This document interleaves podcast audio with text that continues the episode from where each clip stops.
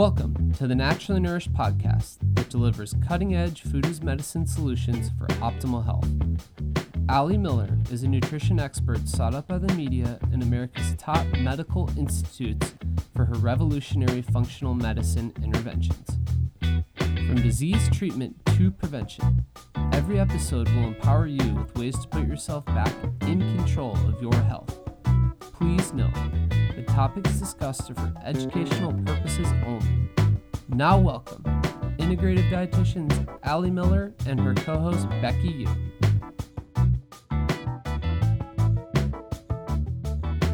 Welcome to the Naturally Nourished podcast. You are joining us for episode two thirty-five, The Energy Formula, with nutritional biochemist guest Shawn Wells. In today's episode, we will be talking about biohacking, keto, paleo, supplements, nootropics, circadian rhythm, the importance of finding your tribe and creating a routine, and so much more. Yes. In fact, as all dietitians, this is our second in a row dietitian guest, Becky. It is. We're on a roll. It's not an exclusive thing, but it's been fun. Uh, we were super excited to nerd out with Shawn on supplements, and a lot of his work is in patenting ingredients. And he does share, you know, the importance of looking at standardized formulas and also the hundreds of thousands of dollars that can be wasted on poor nutritional supplements. So we are super, of course, happy to share that everything within the Naturally Nourished supplement line is third-party assessed for potency, purity, and standardization. And we also third-party test for toxicity, which includes mold and contaminants.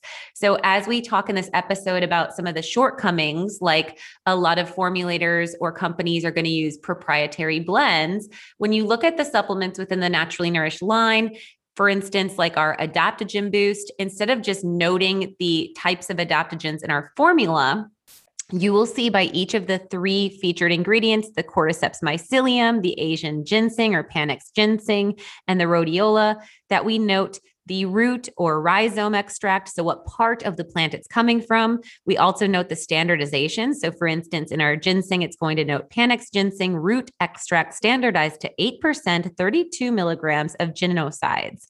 Um, and so you're going to actually see the standardization percent breakdown and the bioactive compounds that you are getting. So you know that when you're investing in your health and wellness and trying to elevate your health to the next level, that the Naturally Nourished supplement line is here to support you with quality, standardized formulas that are clinically effective, quality sound, and also will yield outcomes. Yes. Super happy to be on the same page with Shawn, because he is the ultimate like biochemist nerd formulator guy. It's awesome. Um, before we dive into today's episode, we want to update you guys that starting in just a couple of short weeks, um, we will be diving into our next round of our keto class. So it starts on May fifth, and spots are already filling up for this round of our live program. So this is our live bi-weekly over twelve weeks program where Ali and I support you in all things keto, from mastering your macros to adding on layers of functional medicine intervention, supporting your gut microbiome, um, hormones, you name it, it's in our program. And if you haven't done it yet and you listen to the podcast, what are you doing really? Truly. So this May season will go May, June, and July, and then we'll take another short hiatus. And our last round is going to be in September. So if you want to get rock and rolling, this is the time to jump in, to have a strong, successful summer and ensure that you are able to take the reins of control of optimizing your health metabolically and really from the root cause of any potential undesirable symptom or chronic health concern. So go on over to Allie Miller R D dot com. You can grab a spot under our books and program section, or at AllieMillerRD.com slash ketosis hyphen class. Before we read Shawn's bio, let's just take a quick word to talk about our sponsor for this episode, Wild Foods. So Wild Foods is a food company that puts quality, sustainability, and health first in all of their products. They provide us our favorite staples of our pantry, including coffee, turmeric, medicinal mushrooms, matcha, and so much more. And they've partnered with us to give you guys an exclusive discount when you use AllieMillerRD at checkout. That's AllieMillerRD. You will get twelve percent off of your order. So I'm a big fan of their wild matcha, and I use this as my routine to trade out for coffee at least twice a week. I find that matcha provides such fantastic antioxidant capacity. It has the nutritional density of upwards of ten glasses of regular brewed green tea. And the Wild Foods matcha is that beautiful, rich ceremonial grade. So it's much more bright and grassy. It doesn't have that heaviness or bitterness that you'll get from many of the matchas on the market. And it's pure. A lot of the matchas also will have additives, stabilizers, non-caloric sweeteners. I love the wild matcha where I'll whisk in with a little bit of warm water and then add in some full-fat coconut milk and make a really beautiful, nourishing latte. And the L-theanine in there really aids in balancing out alpha brainwave activity, which can help with concentration, focus without that agitation and anxiety. And if I want something a little bit more robust and kind of bitter in the flavor profile, I am a huge fan of going completely caffeine free. Well, maybe not completely because cacao does have a little surge of, of energy, but their Cocotropic wild superfood elixir is another favorite morning ritual or sometimes a midday pick-me-up. This is using wild cacao or chocolate with reishi and chaga mushroom extract, raw maca powder, and wild turmeric. So it's getting a blend of anti-inflammatory and adaptogenic compounds to support mood improvement, generalized relaxation, cognitive enhancement, and really aids in concentration focus with a big boost of antioxidants and anti-inflammatory support from the cacao and the turmeric. It sips like a hot cocoa and can also be blended with coffee if you wanted to make like a fun mocha. And it's really something that I've been enjoying. So I hope you all will take a moment and check that out. Also, when you're over at wild foods dot co, not .com, that's their website, you can check out their mushroom blends. They have them numbered one to ten, as well as their tea blends. As we're swinging into summer, I'm a big fan of their Tai Ji, which is a green rooibos tea with ginger, lemongrass, and lime. And they even have pantry staples like wild harvested vanilla bean, um, cacao butter wafers if you're doing fat, uh, dairy-free fat bomb type coffee, and so much more. So pretty much anything in your pantry can be replaced with a better quality, sustainably sourced compound from Wild Foods. Go on over to wild foods dot co and use the code AllieMillerRD at checkout. All right. I'm going to go ahead and read Shawn's bio and then we'll bring him on the podcast. Shawn Wells is the world's leading nutritional biochemist and an expert on health optimization. He has formulated over five hundred supplements, foods, beverages, and cosmeceuticals, and patented ten novel ingredients, and is now known as the ingredientologist, the scientist of ingredients. Formerly a chief clinical dietitian with over a decade of clinical experience, he has counseled thousands of people on innovative health solutions such as keto, paleo, fasting, and supplements. He has also personally overcome various health issues, including Epstein-Barr virus, chronic fatigue syndrome, fibromyalgia, depression, insomnia, obesity, and a pituitary tumor. As a world-renowned thought leader on mitochondrial health, he's been paid to speak on five different continents.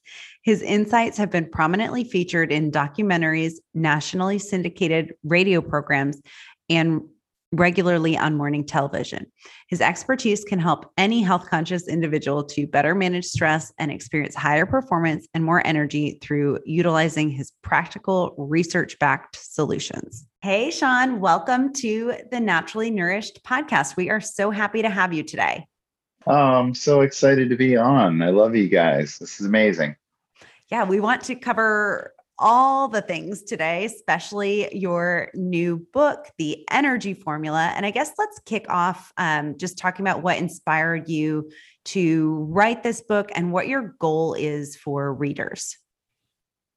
Oh, wow. Um, it's really like the last twenty years of me working as a dietitian, as a formulator, as a sports nutritionist, doing all the biohacking on my own health issues, all the mistakes I've made. Uh, I've dealt with depression, suicidal thoughts, uh, disordered eating, uh, body dysmorphia, at one point anorexia, at one point orthorexia, uh, Hashimoto's, Epstein-Barr virus, uh, chronic fatigue syndrome, fibromyalgia, pituitary tumor, two discs replaced in my neck. But like the, the common theme through all this was I was biohacking the crap out of myself, like to live, because I had a lot of uh, self-loathing. I had um, desire for achievement, to prove myself, to get external love, so I would then love myself internally. I think I spent most of my life grinding and trying to accomplish and achieve so that that would happen. And I kept leveling up, and I kept getting more letters in my name, and I kept, you know, getting on bigger stages and on T V and documentaries, and, and, you know, patenting ingredients. And I've patented almost thirty things now. And, uh, and I've formulated over five hundred supplements, but all of this stuff that I learned along the way was just literally to try and heal myself, uh, more on the physical side. But it wasn't until maybe about a year and a half ago that when I healed myself mentally through plant medicine and working with therapists, certainly through COVID, that helped when I was able to unplug to that degree, that everything shifted. So like, it's twenty years of my learnings of like a lot of things of like what to do and what not to do that I, that I figured out the hard way. Uh, but then it's also got the through line in the book of like my most recent learnings that have allowed me to shift uh, more into my heart space and uh, love myself and connect more deeply with others and treasure those relationships. And now like I'm manifesting all the things. Like I thought everything had to be achieved through grinding and self-sacrifice. And, and now that I'm like happier and more energetic and leaving more space for myself, like so many things are coming in, and I'm just here to tell that message. That's awesome and amazing. And I feel like the best work always comes from that, you know, personal mm-hmm. experience and, and growth work. Um, let's break down the six life-changing ingredients um, in your book. So you use the acronym energy. Let's go through each area of focus and just give a little synopsis for listeners. Yeah. So it's an acronym, uh, the energy formula for experiment, which goes into the stuff that you guys are so good at, figuring out the bioindividuality, the blood work, the epigenetics, the You know, it's not one size fits all. It's understanding what works for you, what doesn't work for you, uh, like including supplements. And then uh, the next chapter is nutrition, where I get into paleo, keto, um, uh, vegan, Mediterranean, carnivore, all of those things. And, and again, like what it looks like to execute on those, what may, might make sense for you. Uh, cyclical and targeted keto, all those kinds of things, A I P for paleo. Um, so doing a deep dive on that. And then exercise is the E, the second E in, in energy, and high intensity interval training versus low intensity steady state, why HIIT is so much better. Um, doing all these cool exercise hacks for growth, recovery, et cetera, like intraset stretching, blood flow restriction, which is also called occlusion therapy. Um, and then going into the next one, routines, uh, morning and nighttime routines, uh, how to execute on those, and like why it's, it's so powerful to have a transformative morning routine.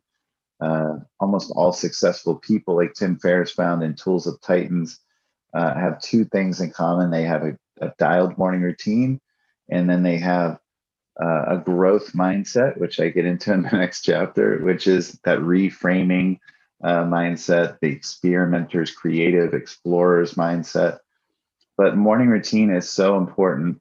Um, and then getting into the flip side of that, obviously, is uh, sleep hygiene, going to bed at the proper time, uh, consistently having a sleep fortress, making your room an area that sleep is promoted and it anchors sleep and relaxation for you, not having T Vs, not having arguments in that room, et cetera. Uh, and then the whole circadian rhythm and how that works and, and why that works, um, getting into the sleep-wake cycle, the day-night, sun-moon kind of thing, and, and why that affects our hormones and our neurotransmitters, and how to eat optimally around that, like eating during the daylight window, according to Doctor Sachin Panda's data. And then uh, growth, like I mentioned, is that stoic mentality, the obstacles, the way, that resilience of the mind. Uh, also getting into extended fasting and nootropics in that chapter. And then lastly is your tribe, which is the power of community, connection, uh, blue zones, and then also understanding your why and putting all those pieces together and living a more vibrant life. I love that. Super comprehensive and a, a lot of components there, as you kind of mentioned for yourself, Shawn, maybe in this last year, especially highlighted or brought to life with pandemic. And I think the biggest one that we've talked about a lot in our podcast, at least, is the shift of routine, you know, especially mm. for those that had a commute to work, or we're going into an office space, or we find um, lack of routine to be very disorienting often. Uh, you know, and you think of all of those like passive ways you check your box. Then I turn this corner of this street, then I walk up these stairs, then I do this thing, then I say hello to the secretary, X Y Z. And um, what's also very empowering though, is for the first time ever, because a lot of people's, I think, routine was kind of thrown on their ass, if you will, they have had the ability or the freedom to manifest their own routine and really create the space for, you know, after feeling that disorientation of, okay, now what do I want to claim and, and what do I want to establish, to become a, a routine or, or maybe even a ritual to, to maybe even take it, um, you know, to a different level. Oh yeah. one hundred percent. And like there's just ten minutes in the morning is is the, is a complete game changer. Most people are waking up uh, exhausted. We're the only species on the planet that like intentionally deprives ourselves of sleep. Mm-hmm. And so people are waking up exhausted because they watch a ball game, they watch Game of Thrones, you know, whatever it was. And that's actually called social jet lag, by the way, like when you're essentially putting yourself in different time zones artificially. Uh, and then trying to adapt to like your regular circadian rhythm, it has a punishing effect on, on your circadian clock. And so uh, just waking up to me where you've got proper sleep, at least seven and a half hours is ideal. There's really powerful data that if you get less than six and a half, you're actually putting yourself into acute insulin resistance with your neurons, and you're putting yourself in a position for about three times the cardiovascular disease as someone who gets enough sleep, and five times the diabetes risk. So it's a real thing, like not getting enough sleep. It has a massive impact on our aging, on our tendency towards almost all disease states. Uh, and then again, that acute insulin resistance and just feeling fatigue. And so if you can wake up with enough sleep, and then what I do first thing uh, is I do some box breathing, which is just like, for example, four seconds in, four second hold, four second out, four second hold. That's a four second box. I might do that like four or five times. And then I'm tapping into that parasympathetic, getting my vagal tone. And instead of being, you know, full on sympathetic with epinephrine and cortisol, and I need to jump out of bed and I need to get going and I'm late, you know, just granting yourself ten minutes. And then I go from there to Uh, doing gratitude, just saying all the things out loud with my own voice so I can hear it, all the things that I'm thankful for. Um, you know, that I'm thankful that I woke up this morning. I'm thankful that I have a job. I'm thankful that my dog is licking my face, or, you know, all these different things. There's sunshine outside or whatever it is. And then I roll from that to affirmations and saying, you know, all the things that I'm proud of myself for, things that I am, the things that I will accomplish today. Um, you know, I'm going to meet someone incredible. I'm going to change their life. I'm going to have an impact. You know, all that stuff sets the tone. And then I get out of bed. I do some light stretching for a couple minutes, get in my body. and I grab a full glass of water, and that's about ten minutes. And it literally will reshape your day. You'll feel like you own your day because you are in your body. You are in control. You've said positive things to yourself. You have so much to be thankful for. You're in control of your breath. You're in control of your movements. And that's just ten minutes. Like, yeah. you know, people say they don't have time, but I find that, you know, that's something I get into in the book too. Like, so many people are busy. Yes. Productive? No. Like, they do what's called multitasking, which I think is like one of the great lies, you know, that we're, it's actually, the science shows it's more about task switching, and we're putting our focus on one thing or the other. And it takes anywhere from two to five minutes to switch to a different task and get fully focused again. So that's where, like, doing that, it's like Cal Newport talks about it as deep work. Like, I love, like, the first two hours of my day, like, no distractions, no cell phone, no email, no, like, I'm literally, my laptop and phone are in airplane mode, and I get one big task done. And then if you had that morning routine that I'm talking about for ten minutes, maybe you threw in some exercise and sunlight, walk your dog or whatever it is you have.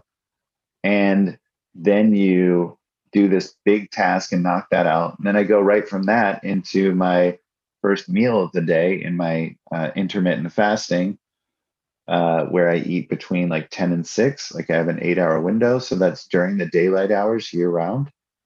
And I feel pretty accomplished at this point. There's other methods, like it's called Pomodoro method, with kind of shorter bursts. But the idea is that you're, you're uh, task batching, like you're getting things done in a very focused manner. Because when you're looking at your cell phone, when you're looking at emails and texts and Instagram and Facebook, and and someone's talking to you and whatever, you're not getting a whole lot done. Busy, yes. Productive, no. I love that. And I mean, all of the things that you're talking about are free. Mm-hmm. So it's exactly. so amazing. I, I love the concept of ownership and empowerment. I, I often yeah. liken, when I'm sharing with clients, this similar way of kind of just taking the reins uh, back on your life. I'll, I'll explain this scenario of like feeling like you're holding on to the bumper of the vehicle of your body and being dragged for the journey, yes. or getting yourself back in that driver's seat. And I think that some of those ways of just committing to honoring yourself and taking that ownership and claiming your time. Um, I think that that's all really empowering. Let's, let's chat a little bit into the experiment side. You, you know, you called it that. That's Becky and my, like, of course, wheelhouse and nerdo space. So let's talk mm-hmm. on, let's talk on bio individual individuality. And let's kind of go into a little bit, the N equals one concept. And I would love for you to share maybe some outside of the box experiences or responses where maybe you've been surprised that something as an intervention uh, didn't have the outcomes expected, or didn't fit the narrative of wellness, where, you know, one plus two didn't equal three, or some areas that kind of highlight where the bioindividuality is, is really key to take into account. Yeah, that's a great question. And really, there's no study. I mean, first off, like, there's no study on eight million, or sorry, eight billion people. Um, so you just don't know. Like, when you look at this research, it's typically eighteen to twenty-four year old white, affluent, athletic males that are in college. So, and even then, like, I fund a lot of these studies on, on ingredients, and, and you'll see wide variability. You'll see hyper or super responders, they're called, and you'll see non-responders. And then you get an average somewhere in between that says, oh, this is how it should work for you. With these ten people, it was this average. But it's not that simple. Obviously, it's not even that simple in that study, let alone trying to say it's going to work for, you know, some middle-aged woman in Europe that's uh, postmenopausal. You know, like, it's it's a wide leap to go from there. I mean, the data is certainly helpful. It's directional. It's it's something we can move forward with. Um, you know, I fund in vitro data and animal data as well, which can be helpful. Um, that can be helpful too, but there's, there's no perfect study out there. It doesn't exist. And a lot of biohacking is that N of one. And a lot of biohacking is ahead of the research to some degree. So it's, it's, uh, it's a balance of self-experimentation, but looking at the data around you, quality data, and seeing, well, directionally, this makes sense for me. I'm going to try it, see if it works for me, and how will I evaluate evaluate it? And it would be great to have people like you involved with them, obviously, that could be doing uh, blood work, that could be assessing them week to week and checking in with them. And that's going to be so helpful to see what actually does work for them.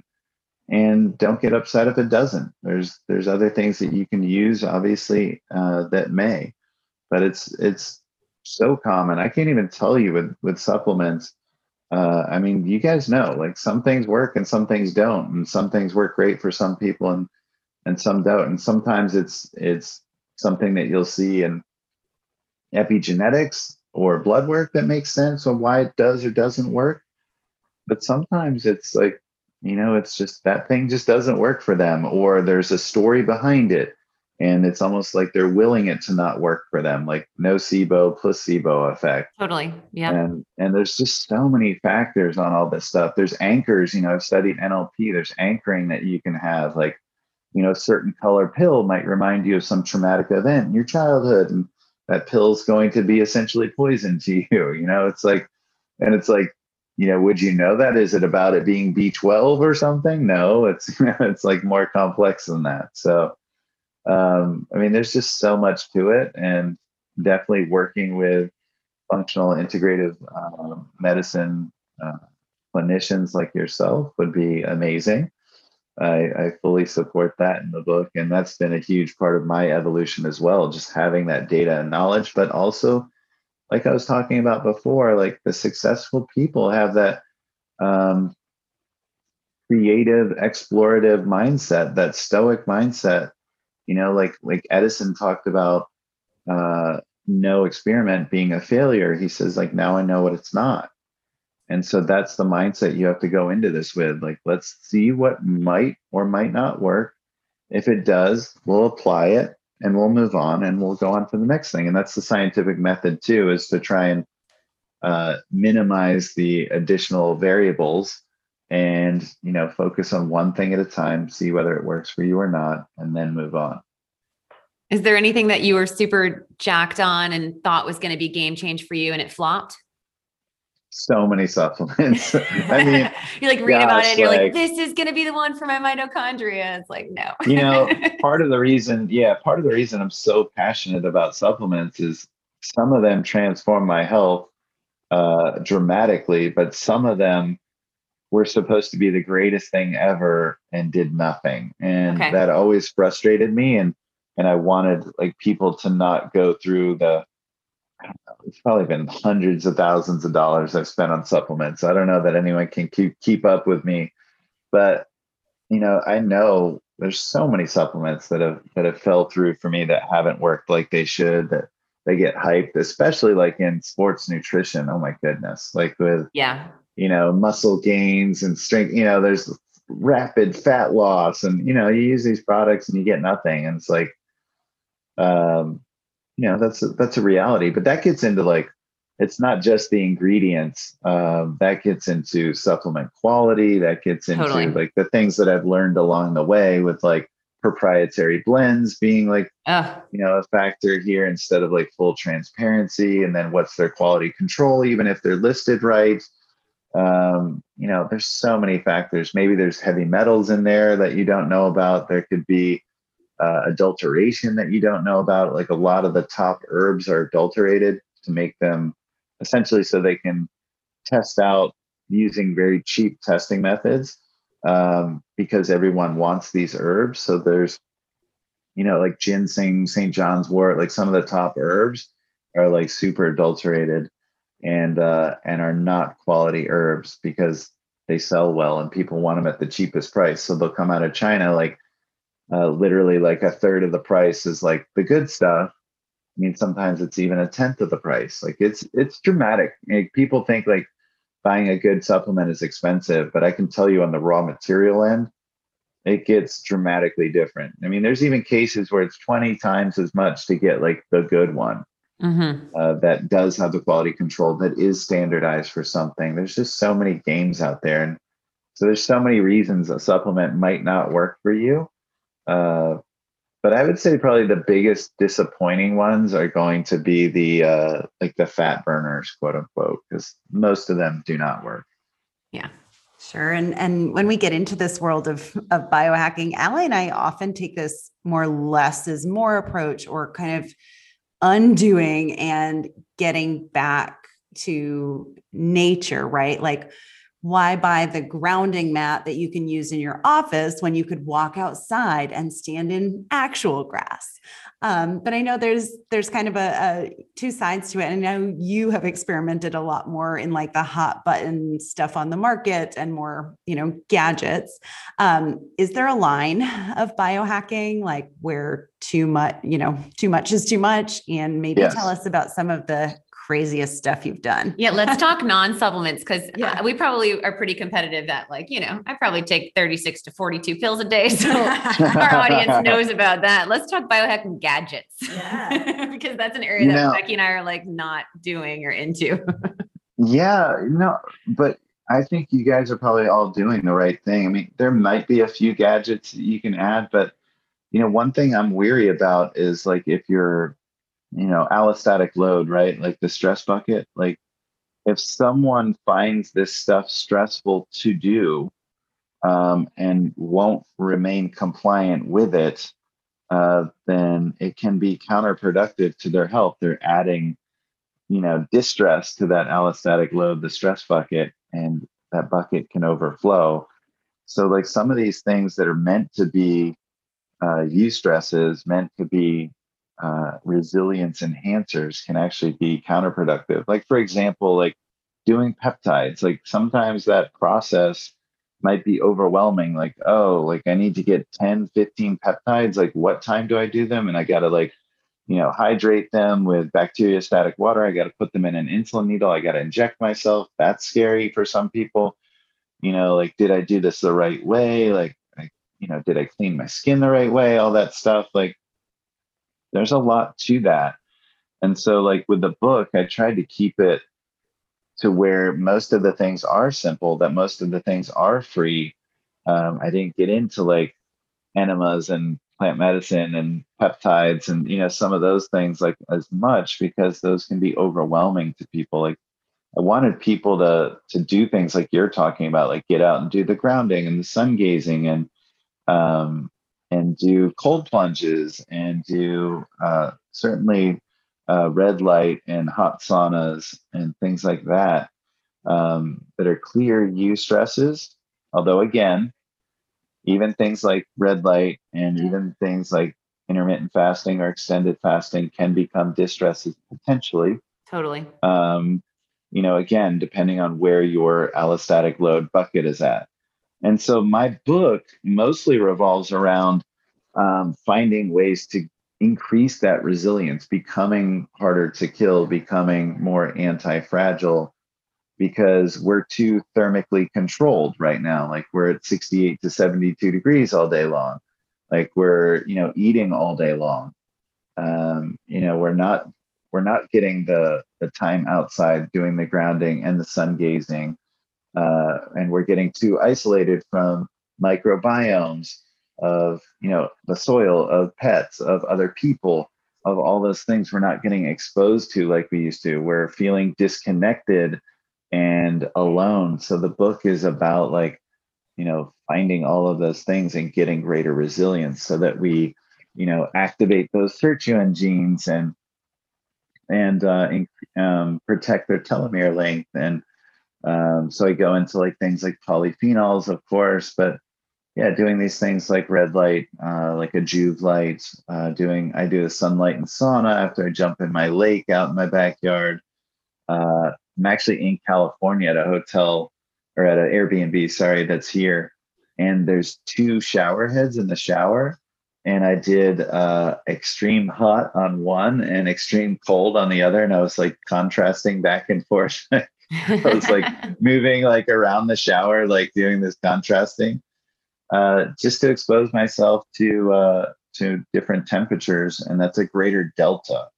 Like when you're exposed to, you know, cold, like um, you have cold thermogenesis, and your body tries to maintain heat, um, but it's also doing all kinds of things um, uh, epigenetically that that's happening, and um, you're increasing uh, growth hormone and increasing, um, you're reducing inflammation, you're increasing brown adipose tissue activity and number, uh, which is going to enhance thermogenesis twenty-four seven. That could be like one of the great holy grails on why people stay thin. Uh, that seem to eat anything, they may have more brown adipose tissue activity. So, you know, it's cool stuff like that um, that I go to go through in the book. And those are kind of exciting to me. Cool. So a lot of the things in the book, again, more real free lifestyle resources that are available that people can access pretty much within their own home, it sounds like. Yeah, for the most part. I mean, there are things like like a Juve light, or, you know, there's other companies that make red lights that uh, has been shown to reduce inflammation, enhance collagen synthesis, uh, those kinds of things that are, I think, noteworthy and worth investing into. So that might be anywhere from, you know, five hundred dollars to one thousand dollars. And then I do own a Sunlighten sauna, and those can be, you know, ten grand. Uh, but that's one of those things that you can get into.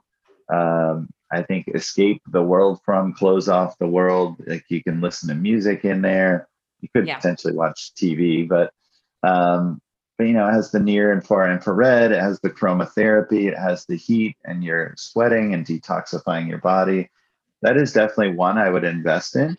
Um, so, so that, you know, but for the most part it is, it's stuff that, that is lifestyle. It's, It's going to bed at the right time. It's creating, like like I said, a sleep fortress, um, which is going to be leaving the T V out of the bedroom, leaving the devices out of the bedroom, making sure you're not having arguments in the bedroom, having plants that have good oxygen, carbon dioxide exchange with you in the bedroom, having, uh, you know, little stickers over your L E D lights, and uh, keeping the temperature low. Or you could invest in something like a chili pad to uh, to cool your body at night, so you have uh, you know, improved H R V.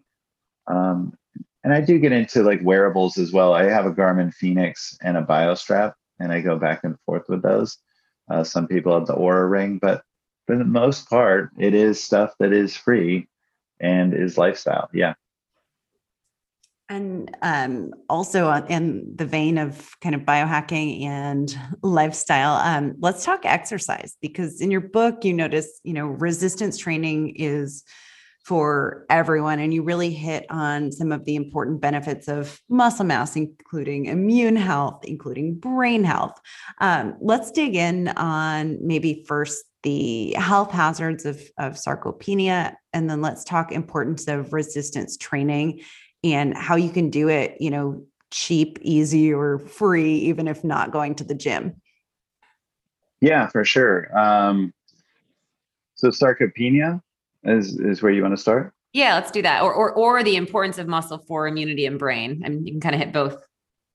Mm, yeah. So I worked in, uh, in nursing homes, definitely saw a lot of sarcopenia uh, and the ravages that result in that. And it's one of the top uh, factors in longevity is not only muscle mass, which supports bone mass uh, and will prevent things like fracture and improve your quality of life, but probably like one of the top ones and most interesting uh, predictors of longevity is grip strength. And so that's yeah. underappreciated, is like, one, having muscle, and then two, having the proper innervation and recruitment of that muscle to do something with it.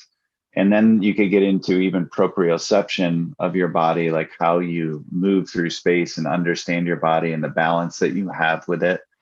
Uh, all those things are going to be critical as we age. So muscle is so important. Uh, it's also going to improve insulin sensitivity, because muscle uh, is not only an active tissue, which burns calories all day, every day, but it's also pulling in uh, glucose into the cell through GLUT four translocation. So, you know, muscle is going to keep you with a better uh, balanced blood sugar. It's going to improve your strength, improve bone mineral density, uh, improve your quality of life, all that stuff. So muscle is like one of the most important things that we uh, should be watching as we age. And so getting a proper protein bolus would be important. So getting that twenty-five to thirty-five gram dose of protein that has a decent amount of leucine to optimize muscle protein synthesis is important. Several times a day is ideal, like um, depending on on what your, I guess, meal planning looks like. Your body will adjust. Like even if you do one meal a day, it'll change protein kinetics over time. Uh, but that's going to be important, is, is getting your uh, essential amino acids in your protein and getting that leucine to optimize muscle protein synthesis uh, as we age in particular. It, we actually get like leucine insensitivity as we age, uh, which could happen for a number of reasons. Maybe it's because of um, insulin resistance. Maybe it's because of lowering of androgens, anabolic hormones, uh, that that's happening. But, you know, it's, it's been shown that there is some leucine resistance, that that one or two grams of leucine that we were able to have when we were younger to optimize muscle protein synthesis gets higher and higher and higher as we age. And unfortunately, our protein boluses get lower and lower and lower as we age. So it's kind of a double whammy where we don't get enough uh, protein in as we age, and we're more leucine resistant as we age.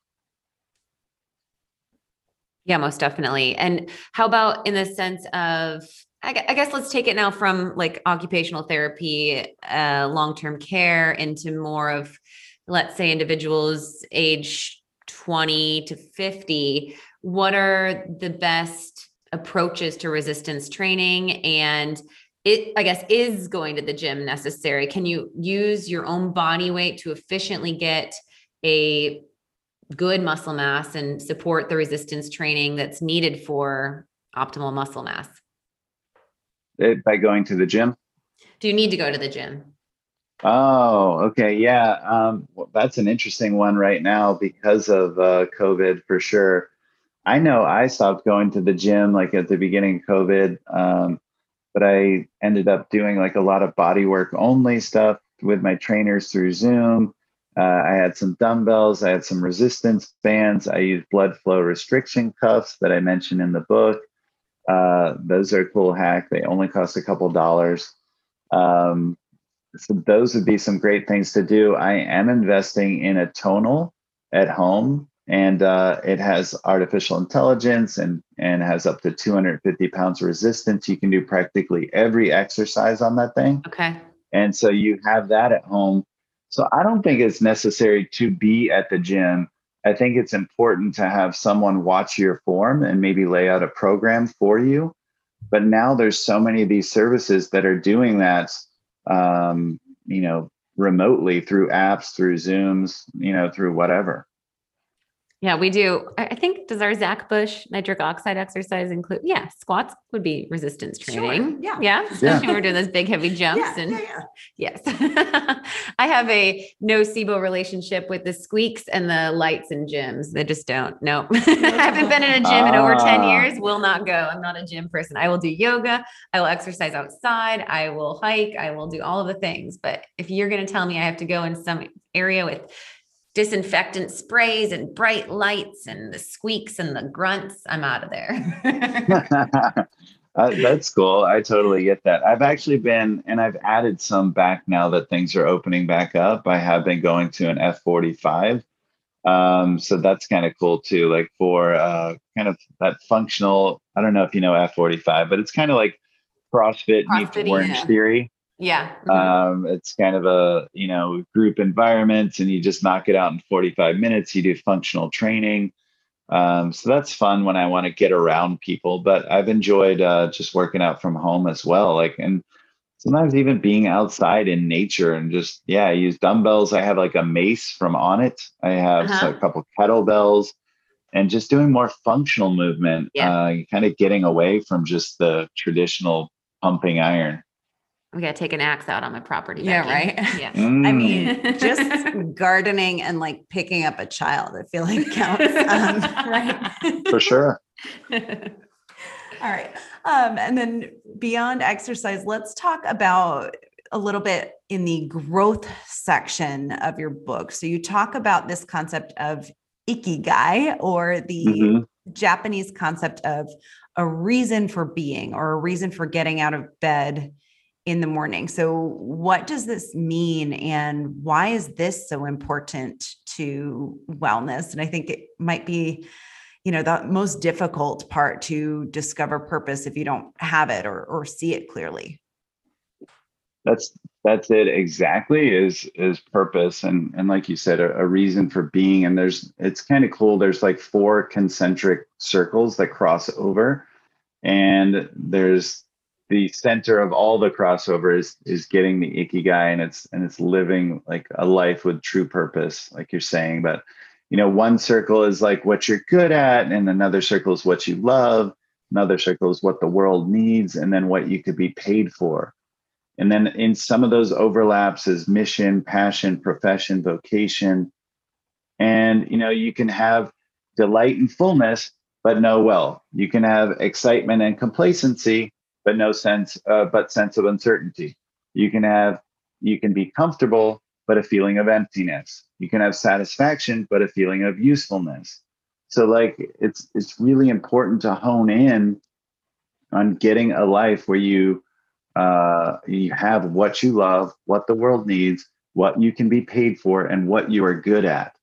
And that's the balance. That's the, the Japanese concept of, of ikigai and having that true reason for being. And it's just something like I've fell in love with and been trying to fill out on my circles, making sure I'm doing these things that that provide that that ultimate balance, that sense of why, that sense of purpose.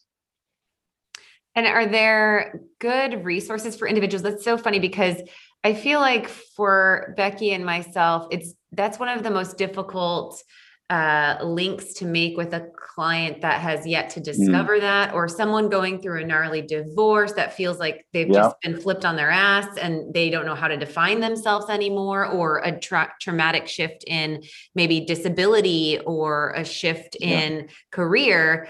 How do you kind of pull up from your bootstraps and start to discern this? I, I remember one time I was at this women's Um, entrepreneur thing. And I was, I was speaking and I, I was just kind of like sitting in the audience for a little bit. And this chick, and, and this is going to sound rude, but I just have to share it. This chick raised her hand. She was very well, Gen X-y, I don't know. And was like, I'm, I'm just like trying to find my purpose. So I took the year off and I, I just wow. like haven't found it yet. And I, I called Becky on the ride home and I was like, When I, I go, oh, no, no, like you're not going to find your purpose sitting on your ass. I was working four jobs right. because I knew what my purpose was and I was going to make it happen.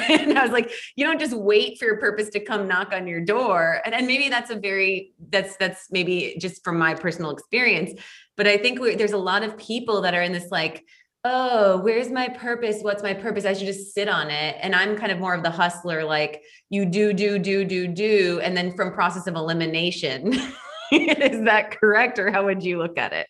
I, th- I think it's both. I, you know, it depends on the personality type. I mean, I, and for me, like I've had some of these epiphanies when I'm doing, uh, like you're saying, I've worked eighty hours a, a week most of my life, but I've also had some epiphanies in the plant medicine space and allowing myself to to get more parasympathetic and and relaxed, if you will, and be more creative and more in that flow state.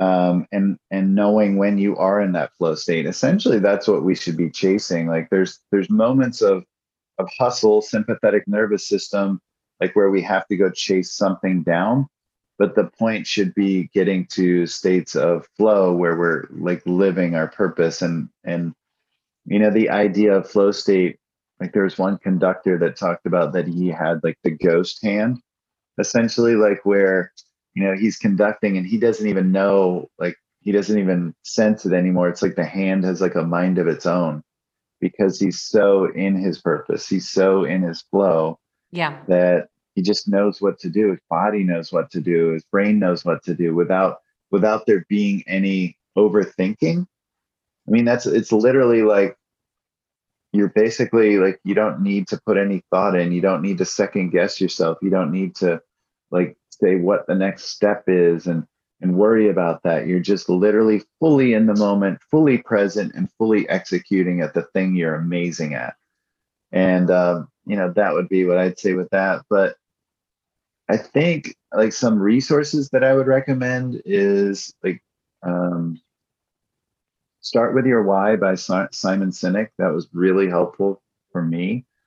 Um, Building Your Story Brand, if you're at all into any level of marketing, uh, by Donald Miller. He goes through the hero's journey.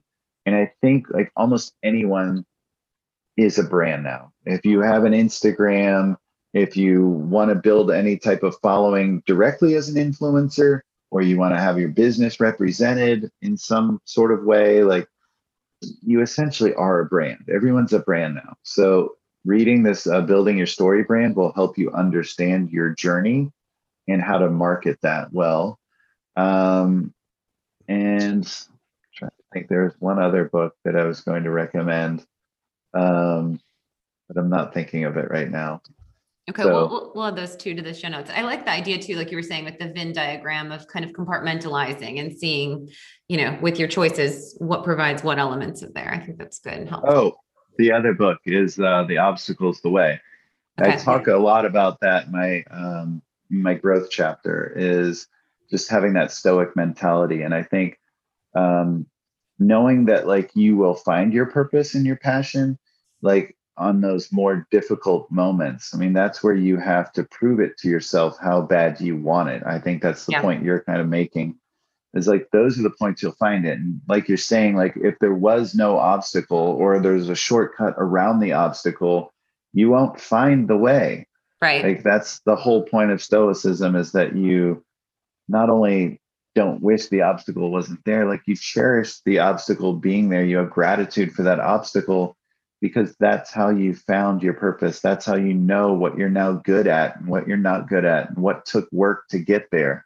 I mean, like me, you know, being this formulator and, and person that I am in this industry and having all this experience and, and knowledge and success, I mean, so much of that is from my difficult health journeys, from being near suicidal and depressed, from brain tumors and, you know, all these different things that like, I really questioned whether I wanted to be on this planet or not, and whether I could do so happily. And, you know, along the way, I found my passion and my purpose of like, okay, I'm healing myself. I can do this for others. And I desperately want to do that. I don't want them to go through all the things that I've been through. Absolutely. Okay, let's lighten up a little bit and go into uh, nutrition, another um, passion area for us all. So let's talk on, I know we're all team more paleo, real food approach to keto. Um, mm. Let's share just from you, what are two to three pitfalls that you've experienced either yourself and have recalibrated from, or, you know, something that was working and you've shifted, or with clients in the keto space specifically, just two to three pitfalls. Well, that, that one that you're talking about is, is massive. Like being whole food, like, it's good to see it moving away from dirty or lazy keto as much. And like some people would come into keto and just want like all desserts and treats and bars and, you know, processed foods, and just everything would revolve around sweet. And then they're still overriding satiety and eating totally. Too much of like super high fat products. And they're wondering why they're putting on weight. Uh, the next one I would say is net carbs, like messing around with that too much. Mm-hmm. I think at the beginning, like the first ninety days, I feel uh, you'll make the epigenetic changes, you'll upregulate transporters, all that kind of stuff. You'll get you'll get fat slash keto adapted, and you'll know what it feels like. I like having actually not using net carbs at all for the first ninety days, and then playing with that, um, just so you know what the feeling is, and you do truly have adaptation. And that's going to vary from person to person, but that's something I like doing. And I like doing actually pretty low carb, uh, even as low as twenty grams. Yeah. Because I found that with fifty grams, like especially with women, um, you know, they talk about the cycle and they need carbs. And, you know, there's definitely truth to that, like with, um, and that's where cyclical and targeted ketogenic dieting and metabolic flexibility all can come in.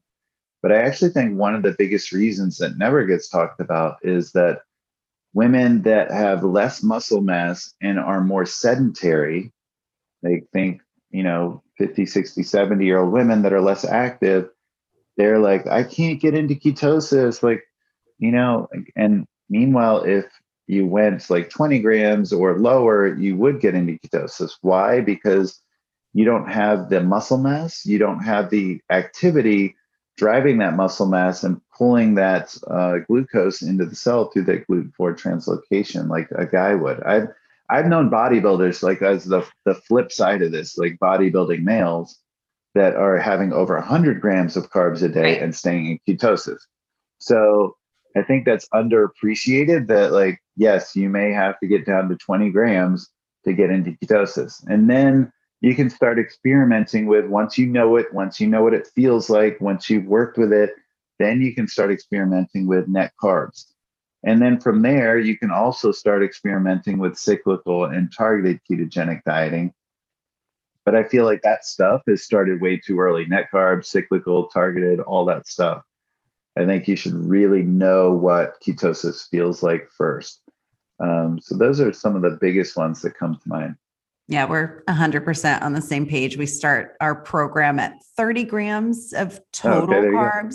Um, mm-hmm. And some people, when they calculate their macros, will end up going one hundred even under that to more like twenty to thirty. And net carbs, we always say, is more of like a marketing gimmick of these bars and like keto treats yeah, where, you know, exactly. they're adding all kinds of crap fiber to them just to be able to, to claim, you know, under ten net carbs. Yeah, we wait. Yeah, super eight. Scammy. Yeah. Mm-hmm. Yeah, but then we wait till week eight, eight to explore metabolic flexibility and week thirteen to do that phase two, Perfect. Play with the carb cyclical approach. Same page, same page.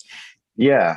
Yeah. And speaking of the, like those, those net carbs, that really is a huge issue with like, uh, like these short chain fibers that may or may not be quote unquote right. fiber to your body, like I M O, I am isomalato-oligosaccharide. That can be up to seventy percent sugar essentially, mm-hmm. but they're calling it a net carb. And then obviously some of the sugar alcohols can have a fair impact on, uh, on blood sugar as well. So, um, they're not no just doubt. Zero impact. Using mm-hmm. corn fiber, blah, all that stuff. Yeah. Gly- um, glycerol can be looked at as a, as a sugar alcohol and get subtracted off for net carbs and definitely isn't one. So yeah. Um, so yeah, sugar, alcohols, I M Os, we're on the same page of, of avoidance. Any other, since you're the formula guy, any other big mm-hmm. ingredients to watch out for in, I guess, both, you know, products, supplements, and foods? Hmm.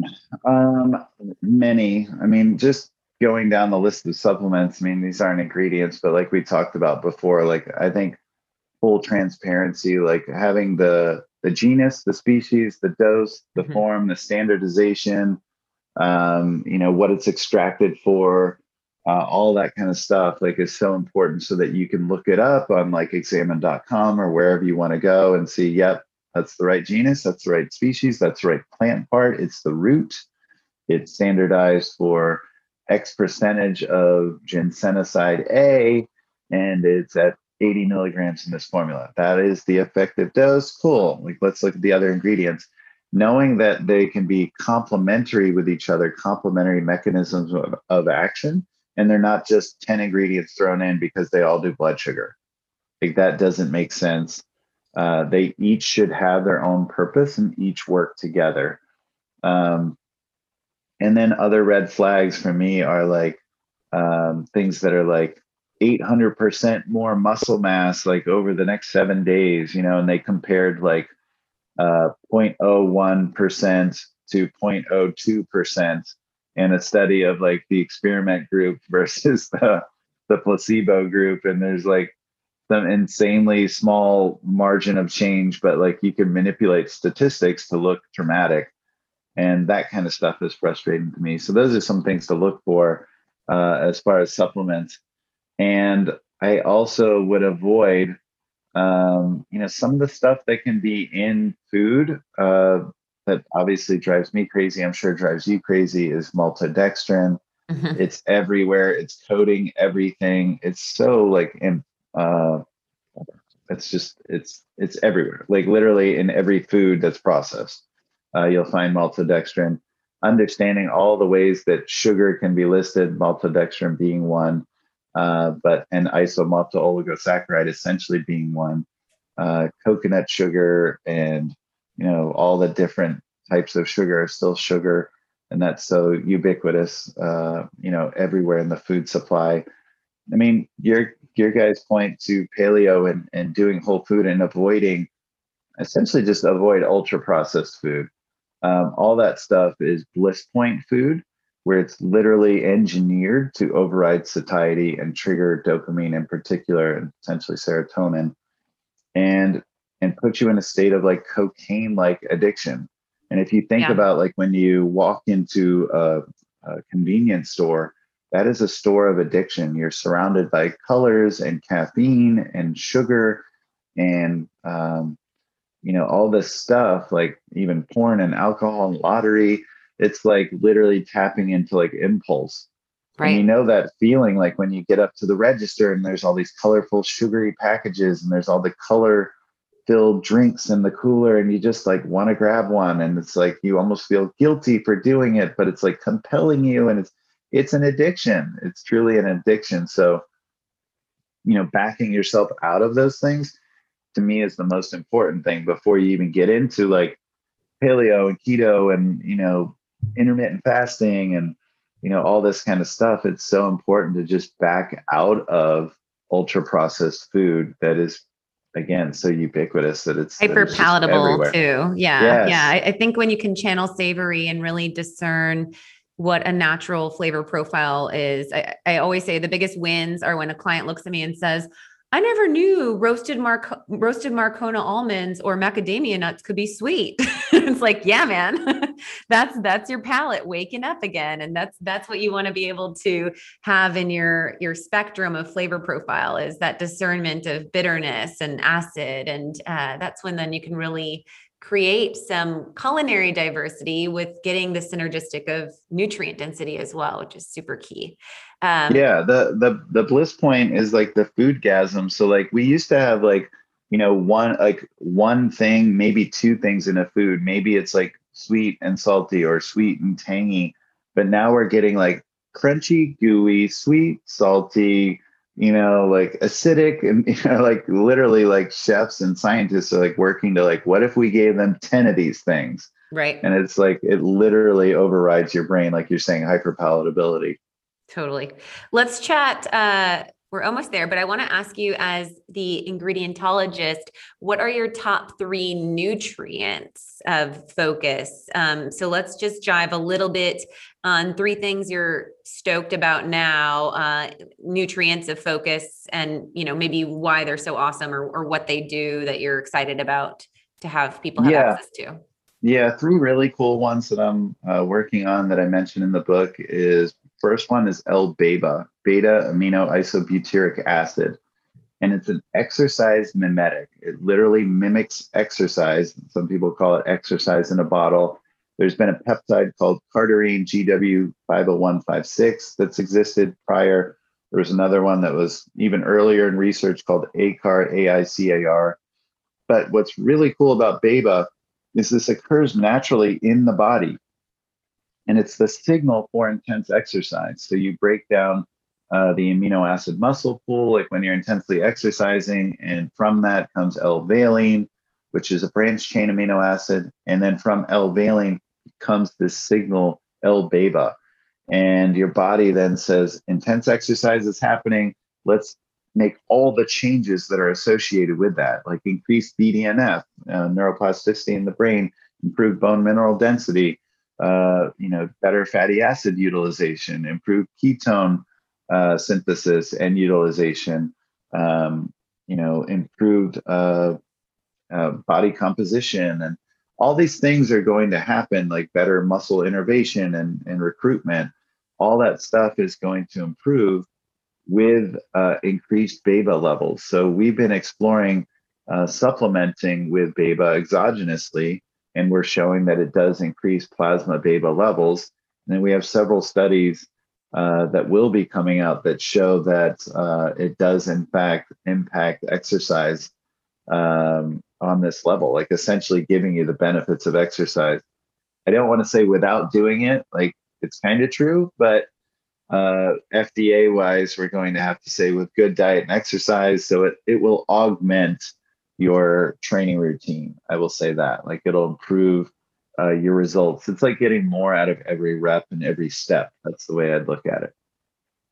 So that's one. Um, and I think really exciting. Uh, and um, you would want to take like around one to two grams pre-workout to just augment that signal that's naturally happening. Um, two, I get into, anyone who knows me knows for years I've been talking about berberine, and in okay, particular berberine and C O Q ten is what I'm feeling. uh, um, and I do love berberine, but I've patented a new form called dihydroberberine. It's actually what berberine converts into in the gut.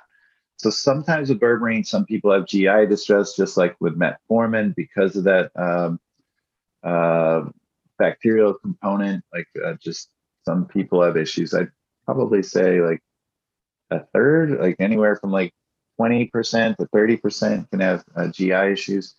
Uh, and berberine was shown head to head to be superior to metformin, which is one of the most popular, not only anti-diabetic drugs, but anti-aging drugs. We know glycation is massive in aging, uh, preventing advanced glycation end products, et cetera, et cetera. It improves inflammation, dyslipidemia, et cetera.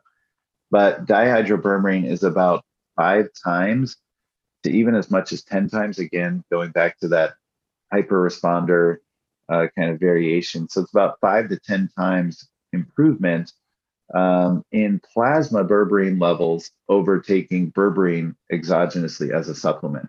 So a dramatic improvement in uh, in the plasma delivery, and therefore you have to take much lower doses. What's cool too is it lasts about twice as long in the plasma.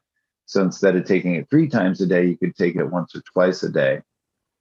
So much better uh, improvement over berberine, uh, which is super popular, and even the drug metformin, which you know got recalled last year for being tainted. There's issues with B twelve deficiency on metformin. So there's definitely reasons. I at least take berberine. Uh, dihydroberberine, I think, is superior. So that would be one. Um, Another one that comes to mind, um, I love a stack for mitochondrial health. I like N M N, nicotinamide mononucleotide, over N R right now. Um, I just think the data is is better uh, with N M N. Uh, David Sinclair, uh, Doctor Rhonda Patrick, uh, Peter Tia, like are all on that N M N train as well.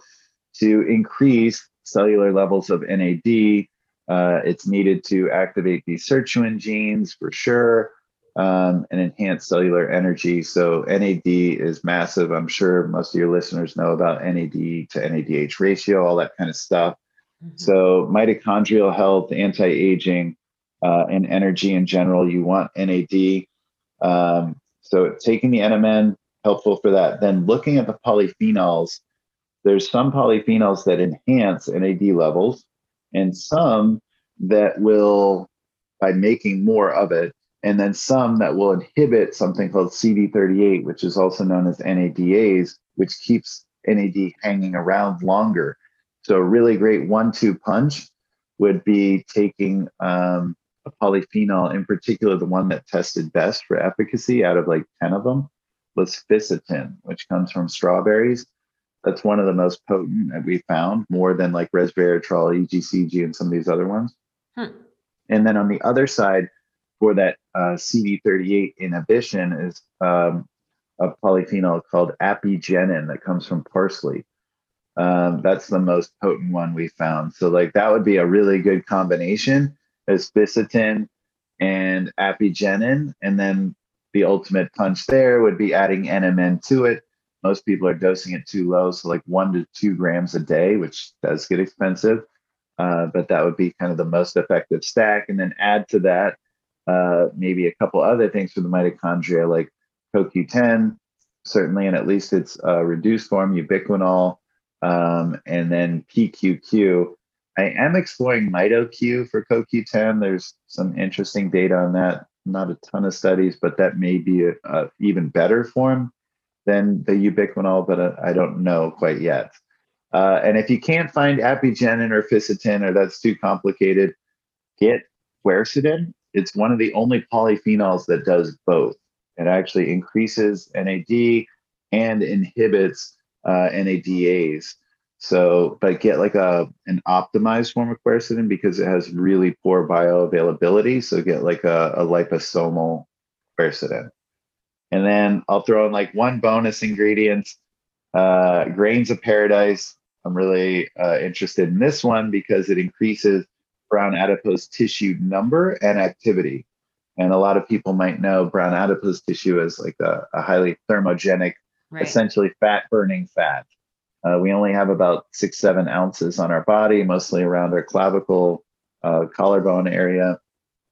And this stuff is incredible at increasing thermogenesis in a non-stimulatory way.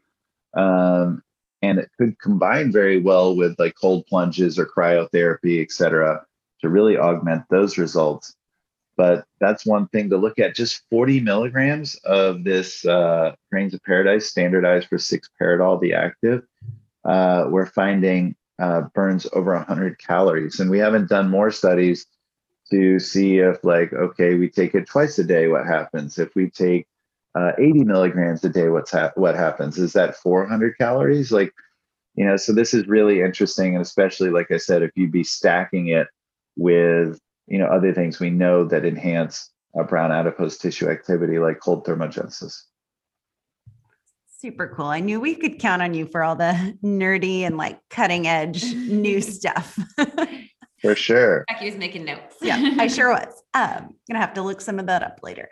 Um, as we're talking just about, um, you know, weight and obesity, and, and I want to kind of round out, I know we're running out of time. I want to round out um, just kind of based on current times and what you know about health and wellness, and ask you the question of the day, I think, um, or the question okay. of the year. Um, if you had ten minutes with Doctor Fauci, um, what would your biggest priorities in that conversation be? And, and how would you want to see policy for this pandemic or future concerns change based on what we know about metabolic health? Yeah. You know, it's really the, unfortunately, it's it's frustrating. It's the opposite approach of like what should be done. I think, and as hard, he has good intentions as as do most doctors, I would hope, and someone who's in a government position had a desire to be there for public service. And I feel like by and large, he thinks he's doing a public service, and, and some of those things can be argued that he's doing are doing a public service, but we're getting away from resilience. We're we're shrinking that that stress bucket, essentially. We're becoming easier to kill. We're becoming more fragile by isolating ourselves, by not exchanging microbiomes, by not getting enough vitamin D or getting out in the sunshine, uh, by not grounding, um, by staying tuned into news and social media and getting triggered. I mean, we're not seeing stuff about depression. Like, you know, one thing, like maybe instead of just checks that get sent out, like what if like we sent out bottles of vitamin D? What if we said, you know, for one year, every gym is free and subsidized by the, you know, by the government? Or what if, uh, you know, we tell them about the power of sunshine and grounding and the power of, you know, at least finding ways to interact, if you're not going to do it personally, to do it on Zoom calls and staying connected so you don't feel like you're floating out in space and triggered by the news and and alone in the world.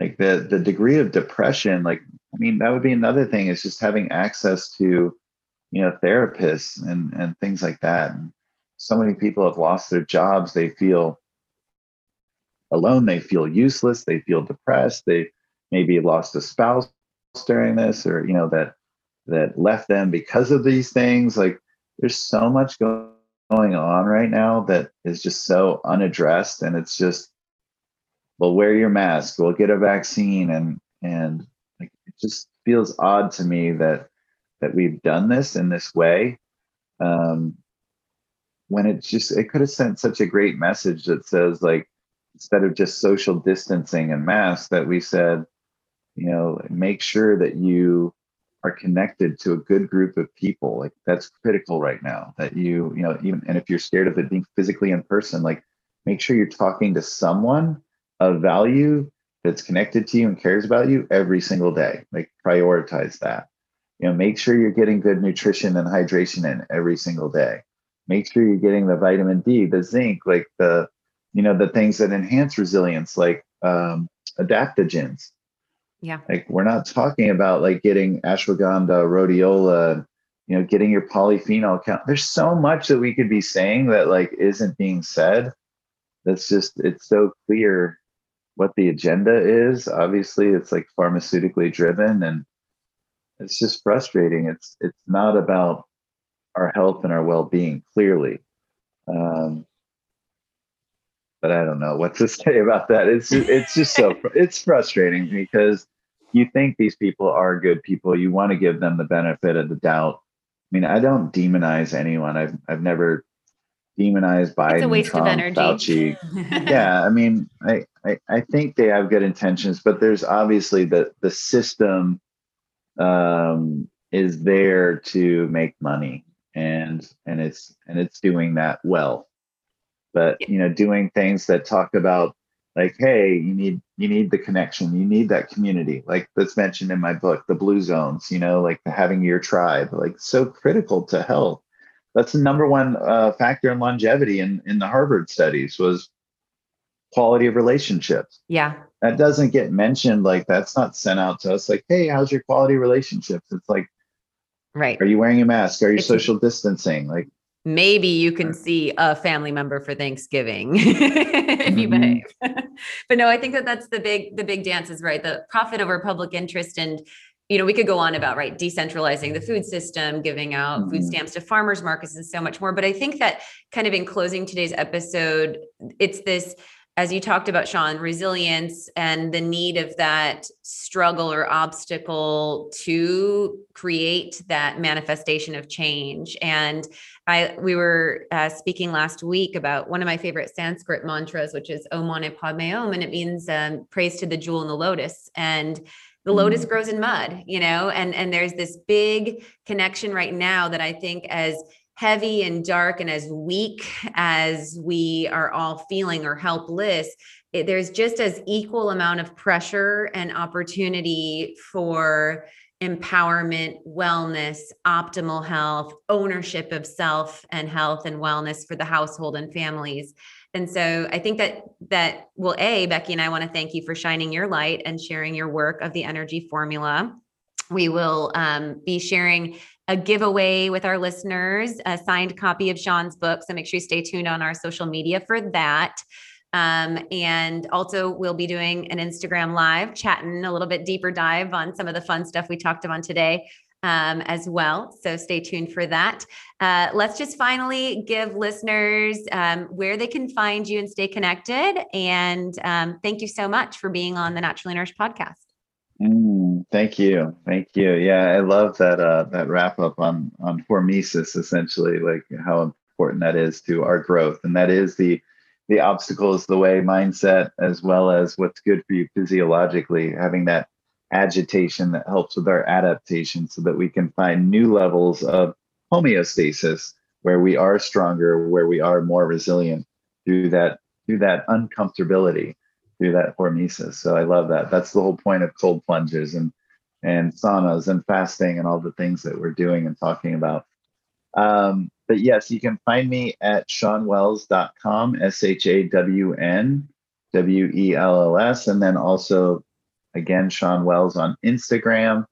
Uh, I have a lot of cool content there. I'm doing a lot of Clubhouse lately, and I'm at biohacking on Clubhouse.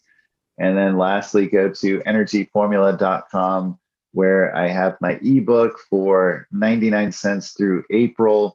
And uh, you also get a fasting for energy guide. You get a hidden chapter on natural movement for free. And uh, really great stuff. I also have the uh, hardcover book for thirty-nine ninety-nine, but I spent thirty-nine eighty making it because it's full color front to back. Uh, so it's literally just, I want it in people's hands right now.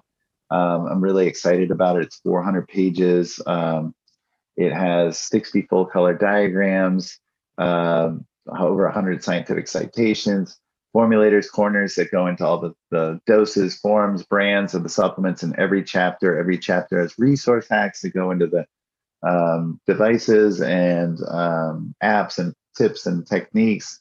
Uh, it has surveys to assess your progress. There's chapter summaries if you're just not a reader.